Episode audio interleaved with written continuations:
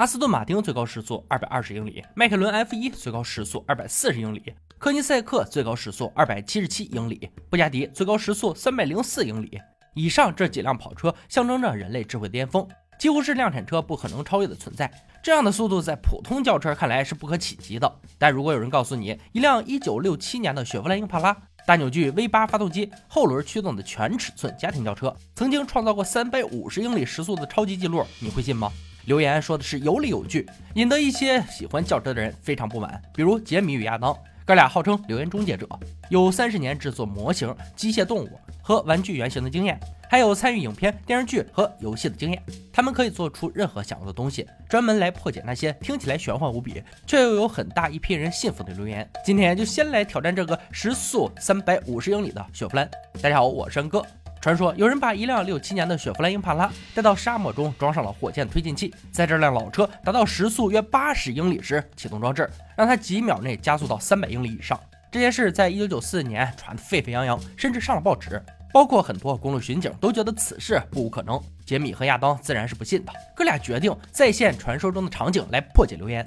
首先要找到六七年雪佛兰或类似的车，以及火箭推进器或类似装置。这种喷射辅助起飞装置出现于二次世界大战。罐子里装满固体火箭推进燃料，一个单位可以产生一千磅推进力，持续十二到十五秒。杰米拨通军方电话，希望得到协助，但这种不同寻常的请求甚至没有什么希望，还是先去找车靠谱一些。短时间内找到六七年的英帕拉，不比找推进器容易很多。哥俩跑遍了城市的二手车市场。只找到了一辆六三年的雷鸟，还算比较合适。现在看起来依然精致。亚当有些不舍得用这家伙做实验，主要是七百五十美元的费用有些高昂。就这么一犹豫，车便被卖出去了。正当他们以为无法及时找到车子时，在市场隐秘的角落，一辆六六年英帕拉正静静地停在那里。拧动钥匙，竟然还可以发动，甚至还装有非标准配置的液压系统。这辆车绝对符合实验标准。另一边，军方的电话，杰米也打了无数个，每次得到回复都一样，门儿都没有。干等着肯定不是办法，哥俩一合计，求人不如求己，干脆自己做吧。杰米提议做一个叫做哈比火箭的装置，推力能达到一千五百磅，但仅能持续四秒，所以要使用数据哈比火箭持续发射。理论上来讲，三句就够用了，但在旧车车顶安装威力强大的火箭，且不说能不能达到三百五十英里的时速，众人首先要担心的是车顶能不能承受得住。一磅推力相当于两匹马力。一千五百磅推进力就相当于三千匹马力，亚当非常担心车架能不能经得住折腾，急忙钻进车内装钢笼进行加固，并卸下没用的零件减轻重量。为了不让火箭把车顶掀翻，哥俩将其与铁笼焊接在一起。此设计使整个车顶结构成为火箭装置架的一部分。确保万无一失后，开始制作哈比火箭。历史上也有人用这种东西为车助跑。一九六五年，瓦特·艾法朗建造第一辆火箭动力跑车，名为“飞毛腿二号”，足足用了二十五枚火箭，让车速达到了六百零五英里的最高时速。但那辆车可不是终结者的雪佛兰能比的，他们只能尽量让实验能够成功进行。地点设在靠近洛杉矶的干涸湖床。操作方面，亲自开车是不可能的。吉米考虑用到无线电遥控车子，这是最安全的办法，也是最酷的办法。有多少男人能拒绝一辆超大型的遥控车呢？无线电能遥控的距离最多只有一千公尺，最好找一架飞机才能跟得上。还有个大问题，那就是风阻。英帕拉作为家用轿车和跑车无法相提并论，更别提什么空气动力学。时速超过两百英里，估计就会被掀飞。杰米打算用液压系统对抗风阻，降低车头能产生大量空气动力效能。一切准备就绪，在胡床上将所有零件进行组装。杰米会坐在直升机上，以无线电遥控火箭驱动三百匹马力的遥控车。与他同行的是专门请来的火箭专家，负责哈比火箭的启动工作。在确保所有工作都准备妥当后，大家翘首以盼的喷射汽车实验终于开始。直升机起飞达到指定位置，地面上的雪佛兰启动。杰米遥控器直线行驶，很快便达到了时速八十英里。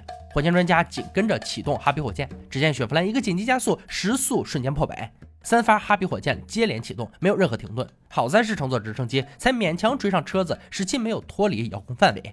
总共持续了十二秒的三千匹马力，带动车子急速前行，完美的还原了留言中的场景，甚至有过之而无不及。地面人员记录下了这惊人的一幕。但很可惜，速度仅仅达到了一百四十英里。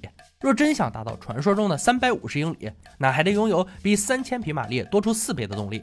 这在一九九四年以一个普通人的能力是不可能的。安迪·葛纳泰利与其兄弟在一九四六年尝试过，把四个喷射辅助起飞装置装在印第安赛车上，推进力大的无法想象，喷射出了比马路还宽的火车，但也仅让车子飙驰到时速一百八十英里。这个壮举很有可能就是喷射汽车传说的始祖。那么这个留言到此不攻自破，终结了喷射汽车的留言后，亚当意犹未尽，又找到了一个比较小型的留言。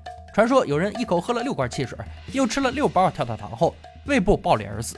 也就是说，六罐汽水加六包跳跳糖，便能产生使胃部爆裂的致命气体。其实啊，要验证这个留言非常简单，测试六包跳跳糖加汽水会产生多少压力，再了解胃能承受多大压力就行了。亚当认为最佳的方法就是使用猪胃，因为猪胃的结构很接近人类胃部，大约可容纳五百到一千升的液体。跳跳糖很好买，猪胃却有点难搞。当地食物管理局将食道和肠子列为危险物质，哥俩费了一点力气才买到留有食道和肠子的猪胃。实验所需物品全部到位，直接将跳跳糖塞进去是不行的，因为它会附着在肠道壁上。聪明的哥俩很快就想到了方法，将猪胃。挂在骷髅模型的胸前内，把入口管拉上来，穿过嘴部，再在胃。里放入定量的盐酸来模拟胃。酸。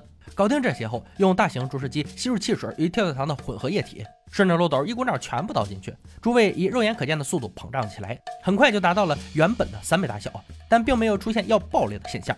要知道，这个器官是不可能完全封闭的，肺部两侧各有一个排气孔，当压力达到某种程度，空气就会从里面排出，所以哥俩留下了不少的消化时间。跳糖和汽水仍无法产生足够气体，留言轻松破解。那么此传说就没含任何真实成分吗？在过去百年的医学年鉴中，有六个因二氧化碳过量导致肺部爆裂的案例。通常都是小苏打造成的，小苏打会和胃酸产生反应，但也要用量超多造成的大量二氧化碳气体才能撑破胃部。假如你吃了大量食物将胃撑大，想用小苏打缓解消化不良，却产生大量气体，在这种特殊情况下才会使胃破裂。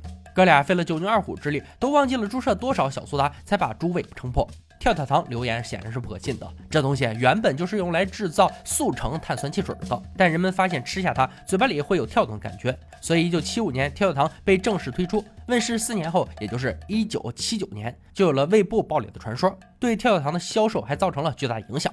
公司在杂志上刊登了五十四个全页广告，还寄了五万封信给各级学校校长去解释跳跳糖没有问题。一旦传说信以为真，就很难破解，你得非常努力的加以反驳，还不一定有效果。留言止于智者，小伙伴们如果有听到过非常真实的留言，可以分享在评论区，大家一起探讨哦。欢迎大家关注安哥，我们下期再见。